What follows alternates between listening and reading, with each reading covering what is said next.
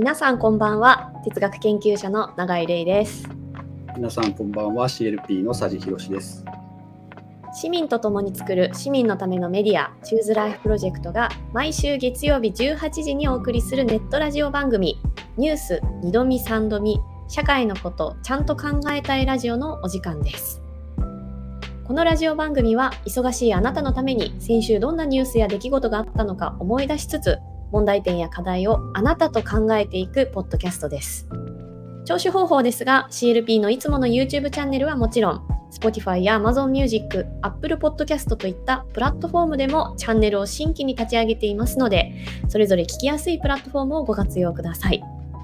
各プラットフォームによる URL リンクはそれぞれの番組概要欄に記載してありますのでもし気に入られたらぜひフォローもしくはチャンネル登録していただけると幸いです。また、この番組は市民サポーターのご支援で実現しています。これまでの YouTube 番組のみならず、今後のラジオ番組もすべて無料で公開していきます。情報を得たくても得られない人たちもいます。情報を届けることで助かる人たちがいます。ぜひ私たちと一緒に情報を届ける活動を応援してください。応援参加方法はラジオの番組概要欄にも掲載しておりますので、ぜひご確認ください。よろしくお願いします。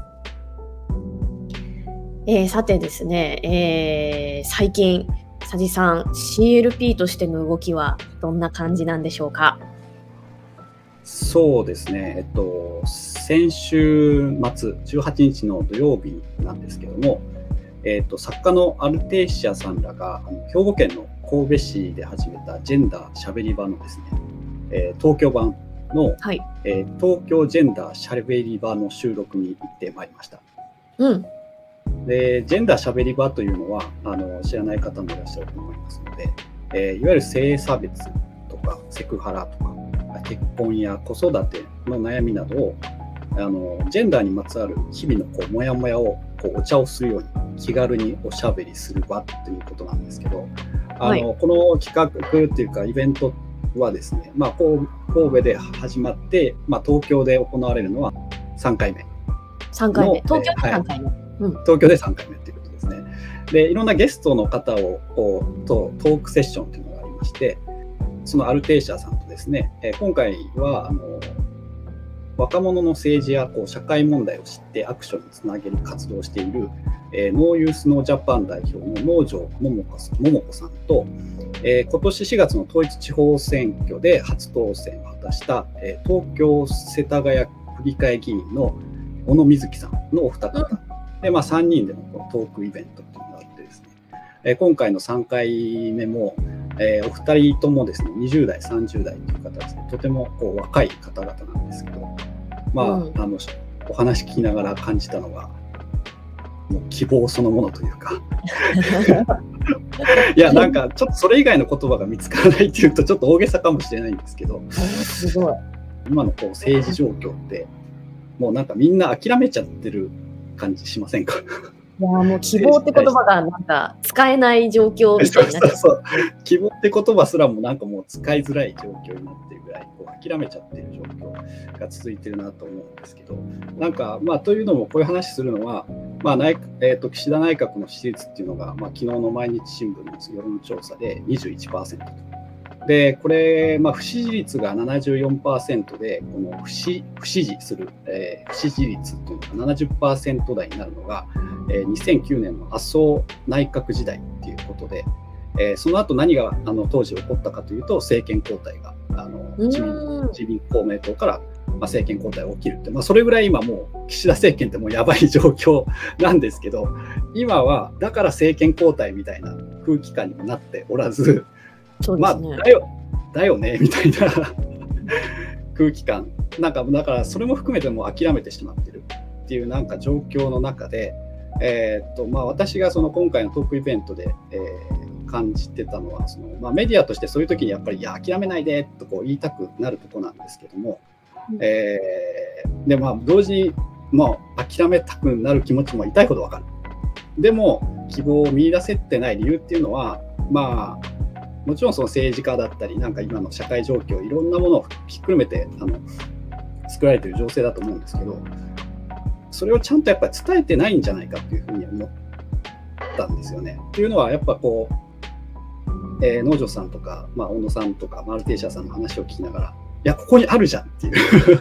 あの話を聞きながら希望があるっていうふうに強く感じてでアルテーシャさんなんかは非常にこのジェンダーの問題から社会を変えるっていうことをよくおっしゃってるんですけども、えっと、すごく大事な言葉だと思います。うん、っていうのはやっぱりメディアってやっぱりテレビメディアメディアなんか特にそうなんですけどこう天下国家のやっぱり話が大好きなのでついついこう政局とかあの、まあ、どっちが勝った負けたとか次はどこがその派閥が勝つとかそういう話はやっぱりお昼のワイドショーとかもよく見るなとだからやっぱり必然的にその政局争いしてるのが、まあ、年配のおじさんたちなので絵面もこうおじさんたちになるという感じになってで、まあ、ずっとそ同じようなものをずっと伝え続けてるんですけどいやいやと。あるじゃんここにとだからもっと探せば、そういうなんか政治とか、まあ、ジェンダーの問題っていうものをちゃんと話せて考えてっていう人たちがやっぱりいてやっぱりそうしたところからその政治を考えていく。しっかり考えさせられる。毎回考えさせられるんですけどあのすごくあのいい回だったなというふうに思います。そうですよね。なんかすぐ「いやもう絶望だわ」とか言って簡単に言っちゃいそうなんだけれども実際にもう動いている人がいて若い人たちがいて希望があってっていうそこをちゃんと育てていくっていうかここにあるじゃんって言っていくでそれがメディアの役割だって本当におっしゃる通りでなんか CLP もそういうメディアになれたらいいねなんかいつもの人みたいななんかよくある、うん、ねまあ、それも高齢の男性みたいなことじゃなくて、うん、もっとこういう人もいるよねっていうことをやっていきたいね。ね探していきたいですね。どんどん発掘して探してあの皆さんも知るきっかけになれたらなと思いますので今回のその3回目の東京ジェンダーしゃべり場もあのまた、えーと、準備ができ次第配信する予定ですので、えー、ぜひあのそれは YouTube, YouTube ですね YouTube 番組の方で、えー、ご覧になっていただけたらと思います。はい、ぜひご覧ください。えー、今日もですね、質問、感想を受け付けています。X、旧 Twitter や Instagram で、社会のことちゃんと考えたいラジオ、略して、ハッシュタグ、シャチャンラをつけていただき、ツイートしていただければ幸いです。それでは本題に入りたいと思います。まず前半は1週間遡りのコーナーです。先週のピックアップニュースをご紹介します。そして後半はその中からニュースをピックアップし深掘りするニュースあれどうなった？のコーナーです。今週は先週衆議院の委員会を可決し通過した国立大学法人法の改正案について深掘りしていきます。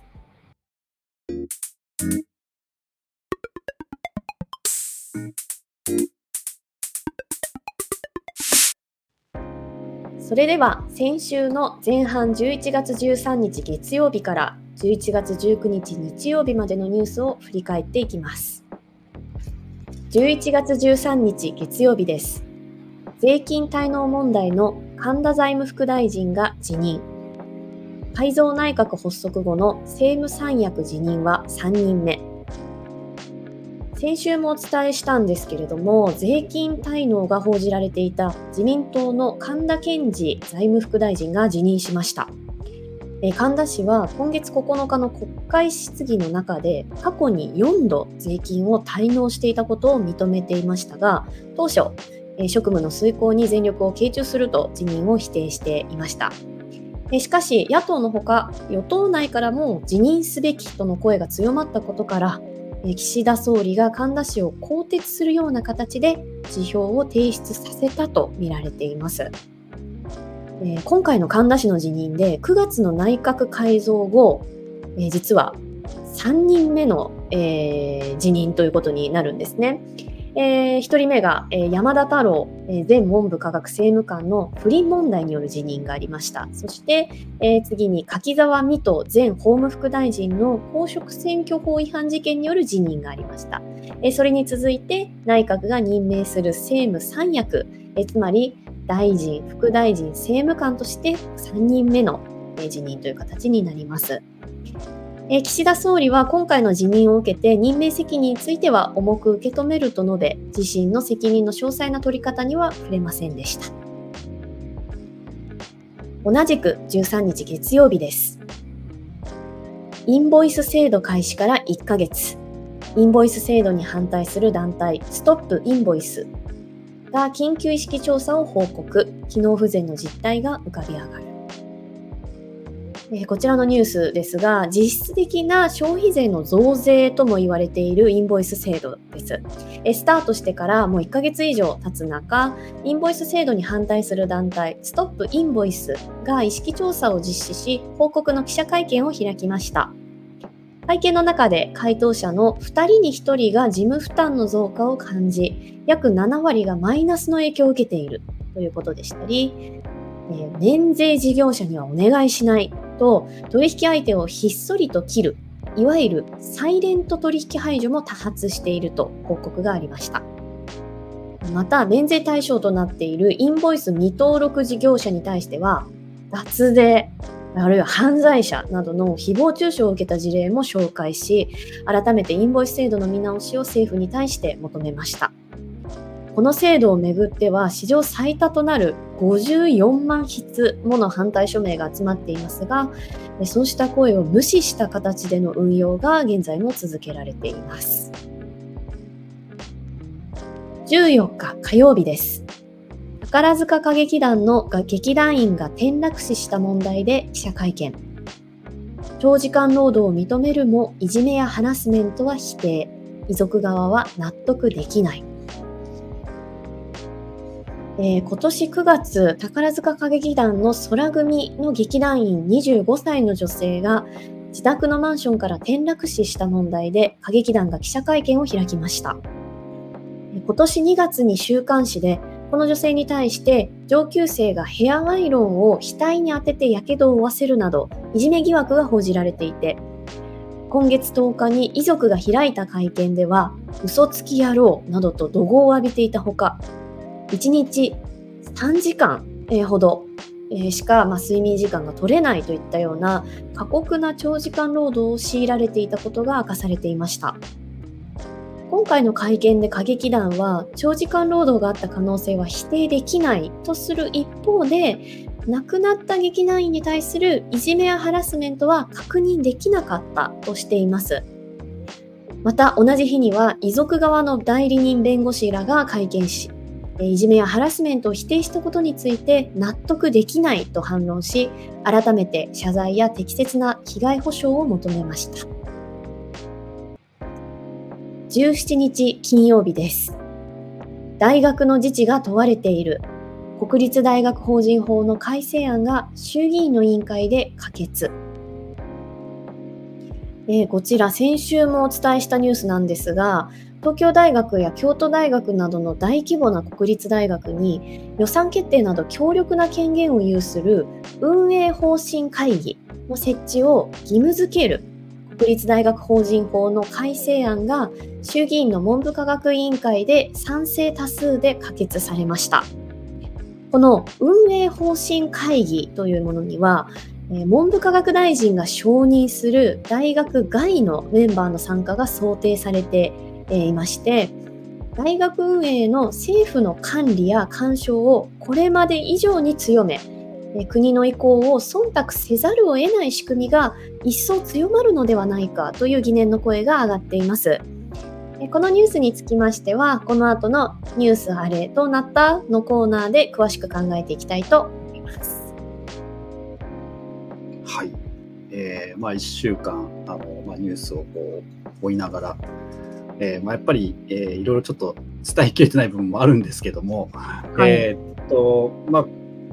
14日火曜日にあった宝塚歌劇団のですね、えっと、記者会見。でこれはまあ結構テレビでもまあ生放送したりで中継していて SNS 上でもかなりその会見内容に批判的なあものを多く見られたんですけども、まあ、本当にこの事実確認かあの確認に関してはあのえー、記者会見の中でもあの証拠を見せてくださいみたいな あのどっちがそのいや被害者がいる中でこうしたことが言えてしまうっていう状況っていうのはお詫びっていう形で、えー、頭は下げてましたが本当の意味で誰に対してのお詫びなのかそれがいわゆる、えー、遺族に対してのお詫びなのかっていうよりはなんかその関係者だったりそのやっぱりその応援してくれてるファンとかに対するお詫びのように私は記者会見を見て感じたんですけど、あの一方でやっぱりこうしたその伝統的な伝統ある 劇団がですねやっぱりこうした、まあ、ある種のこうしごきみたいなあまあ長時間労働っていうことでまあ認めているっていうところなので、いじめやハラスメントは認めてないとはあの言ってる一方でですね、やっぱりまあ私なんかもまああの運動部 あの中学高校とあのバスケット部に所属していて、うん、やっぱりその運動体育会系と言われるなんていうんですか大学でもありますけどね。しごかれればしごかれるほど強くなるとか あの、うん、その本当にパイプ椅子で僕はあの試合中に殴られたこともあるんで、えー、いやそれでもなんかあもうそれが当たり前みたいなそういった空気感の中でそれで強くなっていくみたいなあの強いチームはそれが強いみたいなね。なんかそういう空気はあるからなんか伝統を守るとは何かっていうことをすごく感じてしまいましたけど永井さんは。いやそうですよね。そのまあ運動部とか、まあ、体育会系の独特のそのしごかれればしごかれるほど良いっていう価値観だったりとかあるいはエンタメ界のその表現に対して真摯になればなるほど良いものができるみたいな感覚っていうことがその伝統と結びついてしまって変えられないというかいやそういうもんだからみたいな風に伝達されていってしまうっていう事象ってこの宝塚の宝塚歌劇団だけじゃなくって本当に各地で見られることだと思うんですよね。うん、その佐治さんのおっしゃったその部活でとかなんて多分あるあるで、うん、あのよく言われることだと思いますしでしかもそれを割といややばかったよねあの時みたいな風に、うん、確かに。面白話みたいになっちゃう。あそれを乗り越えた人たちだけのなんか武勇伝みたいになって、うん、でそれが後輩とかにまたねやられたからっていうことで。そうですよね。みたいな、うんなんかそこでしかもとてもそういうなんでしょうね一定の集団ってあの閉鎖的なのであの、うん、これって本当にいいんだっけっていうような外部の目がなかなか届きにくいという現実があるのであのどうしてもこう先鋭化していってしまうっていうことは、うん、結構歴史に私たちが学び続けていることにもあるにもかかわらずやっぱ繰り返されてしまうっていうのは、うん、まあどれだけだからそこは今私たちが考えるべきは何かに対して熱心にこうしていくっていうこととその暴力の問題をそこすり替えないことっていうのがまず一つ。重要なこととそしてそのどうしても排他的になってしまうその小集団っていうところにいかにも外部の目を入れるか、まあ、外部の目っていうとすごく硬いですけど客観ですよね、客観性っていうか。で 本当にっていう問いがちゃんと差し込める余地をどれだけ作るのかっていうのが、まあ、私たちが今後考えていけないことなのかなっていうのは思うところでした。はい、ということでえー、以上1週間遡りのコーナーでした。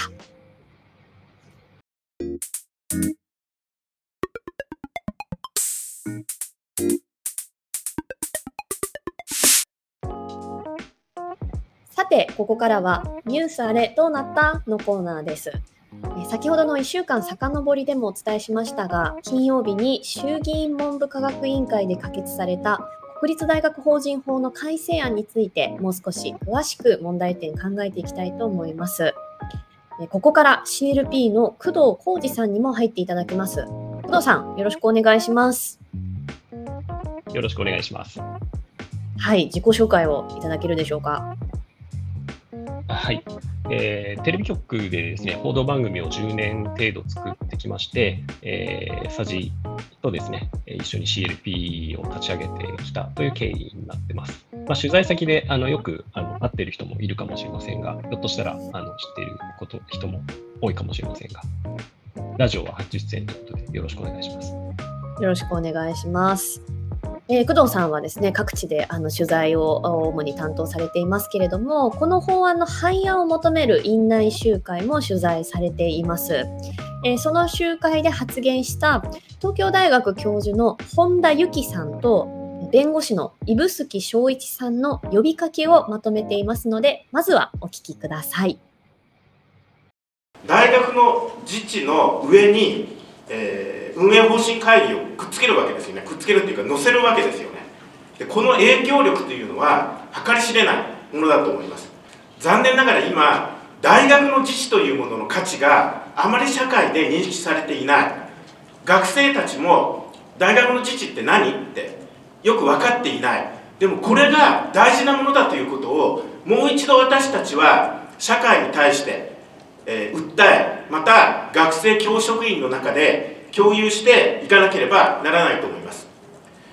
大学の自治なくして真理探求の場を確保することはありえないんだだからこれはとても大事な原則で日本の憲法のが保障した大事なものなんだと。あのその少数の委員からなる運営方針会議がこれがその学長に対してですね非常にこう強力に影響を及ぼしうるということになるわけですがその少人数の人たちが、まあ、1点目ともかぶるんですけれどもその意見がですねこの部局は稼げないここは稼げないここは稼げるみたいな形で非常にそのあの内部の今ある、えーと、組織形態に対して影響を及ぼした場合つまり具体的な部局の開廃などに及んだ場合今なんとかですね苦しい中でも幅広い学術分野を他部局において維持しよう維持してきた維持している、えー、代表国立大学法人があの歴史的に永遠と果たしてきた機能そのものはですねもうスカスカに歪められるあの恐れがあります。幅広い学術分野の中には一見ですね、えー、と表面的にはあの稼ぎ稼ぐこととは遠く見えるような分野もあります、えー、しかし、えー、それはですね社会の基盤となりかつ、えー、あの国家のあの何か緊急時においては死活を決するようなそういう知や学問を積み重ねているところもあるわけですそれをグダグダな政財界が稼げる稼げないということでここはいらないといったようなことをされてはこれは大学が困るだけではない国家があのえー、あの土台が揺るがしか揺るがされかねないようなですね、えーと、大きな問題だというふうに考えております。はい、えー、リスナーの方からもこのニュースについてこんなご意見届いています。稼げる大学？こんなことばかり政府が考えているから日本の学力が落ちて世界から取り残されてしまうのだ教育分野をガラパゴス化したら日本は本当に終わると思うというようなご意見ありがとうございます。えー、ここでもですね稼げる大学という言葉が出てきていますけれども工藤さん、本田さんもそうやっておっしゃっていたこの稼げる大学とはどういったことなのでしょうか？はい、えー、実は、えー、大学の運営というのも、えーえー、国が下ろす大学運営交付金、まあ、国のお金で賄ってきているんですが、あのそれがここ10年かけて削減され続けてきました。あの大元をたどれば、えっと、2004年の、えー、国立大学の法人化、あの小泉政権下で行われた、まあ、大学をですね法人化するっていうふうな、まあ、これは新自由主義化のあの競争原理をあの大学に持ち込むっていうふうな流れの中にあの位置づけられるとは思うんですけれども、基本的にはあの国もですねあの自助努力によって、まあ、資金と調達をできるように、まあ、していきなさいというふうな流れの中にあの置かれるようになります。で一方で、まあ、国はその運営費、運営交付金を、まあ、減らしていくっていうふうな状況があったわけですね。で、えー、そこに来て、あの今回の法案、あの学外の指揮者をですね、あの大学と関係ないようなその指揮者を指揮者を入れた運営方針会議っていうものをあの設置して、でこれが学長よりも、まあ、上にあの位置づけられるものですから、でそこがですね、大学の経営方針なんかを決めていくっていうふうなことになれば、まあ、いよいよですね、その稼ぐ、あの自分たちでその稼いでいくっていうふうなことが、まあ、あの運命づけられる、まあ、そういった形でですね、あの大学の、まあ、稼げる大学方針が、まあ、貫かれるっていうふうな状況が、まあ、今、まさに生まれつつあるっていうふうな、そういう状況にあるということになります。うん、で、えっ、ー、と、今回ですね、あの取材してみてですね、あのその会見の場にですね、あの来ているメディアっていうのもとてもあの少なくて、実際にあの報道で、まあ、特にテレビなんかでは取り上げたところは、おそらく一つもなかったんだと思うんですが、あの実際にあの閣議決定されたのが10月末で、でそれから3週間と経たずですね、あの衆院であの委員会通過してしまうっていうふうな状況があって、まあ、これもですね、あのこの問題があまりその注目できて、まあ、注目するようにですね、メディア自体があの促せてこなかったっていうふうな側面もあったと思うんです。それで、あの、緊急なんですが、えー、火曜日、えー、火曜日にですね、えーこの国立大学法人法の問題について、えー、チューズ TV をあの開こうっていうふうなことで今考えています。はい、そうですね。えっと、まあ、工藤さんの方からも話がありましたけど、まあ、なかなかメディアがその大学の自治とか学問の自由の大切さっっていうメディア自体がおそらく分かってないんじゃないかっていうやっぱところもあってじゃああの指宿さんがねその大学の自治が本当に大切だってことを訴えかけてましたけどやっぱりあのこの次、その ChooseTV ではもう少し詳しく、じゃあ大学の自治ってなんで大事なんだろうとか、そういったところも皆さんにあのラジオでは伝えきれない部分をお伝えできたらなっていうふうに思っているのと、もう一つ、そのやはり今回の問題で、あのあのポイントとなるのが、あのやはりその運営方針会議に入る方、メンバーっていうのは、基本的にはあの文部科学大臣がこう承認するとあのいうような形式をとっていまして、ただ、その記者会見の中でですね、森山大臣が明らかに不適切な場合を除き拒否はしませんと言ってるんですけど、過去に、え日本学術会議という、まあ、日本のアカデミーのアカデミーの中のその、えー、大きな組織に対してですね、えーと、その任命拒否をしたという菅さん、菅内閣総理大臣の任命拒否問題というのがあって、これ皆さん記憶にあるとは思うんですけど、えーとまあ、まだ全然説明してないんですね。で、説明してない中でまた同じような、いや、拒否しませんからって言ってるんですけど、ななんかこっちとしては納得しませんよねっていうことで、そうしたあの問題っていうのは、日本学術会議の問題も非常に今回の、えー、法律と結びついていまして、でまあ本えー、シューズ TV ではあの過去に7回ほどこのテーマについて、えー、配信してますので、これについてももう少しあ知りたいなっていう思う方は、あ CLP のホームページに入っていただいて、検索、右上に検索ポチッとあるんで、えー、日本学術会議とか、こう学問の自由とか検索をしていただくと、あの番組が検索ヒットできますから、ぜひあの興味ある方はあそちらから番組をご覧ください。はいまあ、どうしてもね大学の自治とか学問の自由って自分とは関係ないほど遠いなと思えてしまうんですけれどもあの政治や社会の問題ともう地続き、なわけですしこれまでの歴史を振り返ってみるとどうかっていったところもですねあのこれまで CLP 掘り下げていますのでぜひ皆さん、え、ご覧いただきまた今後の CLP の動きもあの追っていただければとても嬉しいなと思います。え、以上ニュースあれどうなった？のコーナーでした。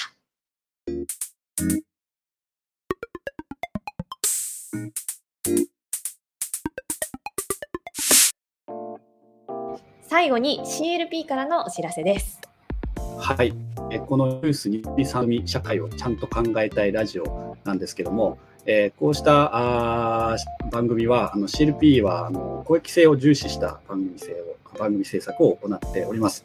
で、やはり今知るべきことを、まあ、知って、まあ、それをまあ皆さんと話したり、対話につなげていくような、そうした情報を発信していきいきたいなというふうに常々思ってまして、やはり今の社会ってこうどうしても選べない、自分が選べない状況だったり、選べない社会っていうのがやっぱり、えー、続いていて、まあ、それに気づいたり気づけな気づけてなかったりっていう状況あると思うんですけど、まあ、そうした社会からあ、選べない社会から自由で公正な社会を私たち自身が作っていくために、えー、市民のためのメディアを作るというこうビジョンを持って、え、活動しております。でやはりそうした多くの人が知るべき情報にこうアクセスできるようにですね、え、日々こう取材をしたり、え、こうした番組制作をのための台本を書いたり、えーまあ、あと仕入れを調べたり、いろんな人に会ったりという形で、あのー、まあ、それにはやはりいろんな時間もかけながら、同時にお金もかけながら作っております。でそうした番組作りに関しては、やはり今、サポーターの方々のご協力があって、今こうした番組をお送りできておりまして、まあ、もしこうした活動をですね、あの続けるにあたって応援したいなとか、協力したいなっていうふうに思ってくださる方がいらっしゃれば、あぜひあのそうした市民サポーターもバンバン募集してますので、でも本当に我々もやりたいことは山ほどあるのに追いついてないっていうのが状況で、えー、まあ、人が1人いればもっといろんなことは取材できるしいろんな映像が作れるしっていう思いこう夢は描いてるんですがなかなかそれが到達できてないところもありますのであのめあのこのラジオをお聞きになった皆さんでですねぜひあの協力してくださる方は大変ありがたく思います。はいね、もう本当にね CLP は市民サポーターの方でこう受けているような状態ですしあのもう一人っていうようなところもありますけれども、まあ、それ以前にですねこう存続そもそも存続していくためにちょっとサポーターの皆さんのご協力がかなり必要な状況ということもありますので、えー、ぜひよろしくお願いします。でサポートの種類にはその都度ご支援いただくワンタイムサポーターと毎月ご支援いただくマンスリーサポーターがあります。えー私もこのマンスリーサポーターなんですけれども、あの特典もあのご準備しあの準備しているとのことなので、ぜひあの続報も待っていただきながら、えーこちらになっていただきたいなと思います。関心ある方、公式ウェブサイトからご支援のお願いをご覧ください。ぜひご協力をお願いいたします。お願いいたします。はい、ということで本日皆さんお聞きいただきありがとうございましありがとうございた。ました。それではまた来週。さようなら。さようなら。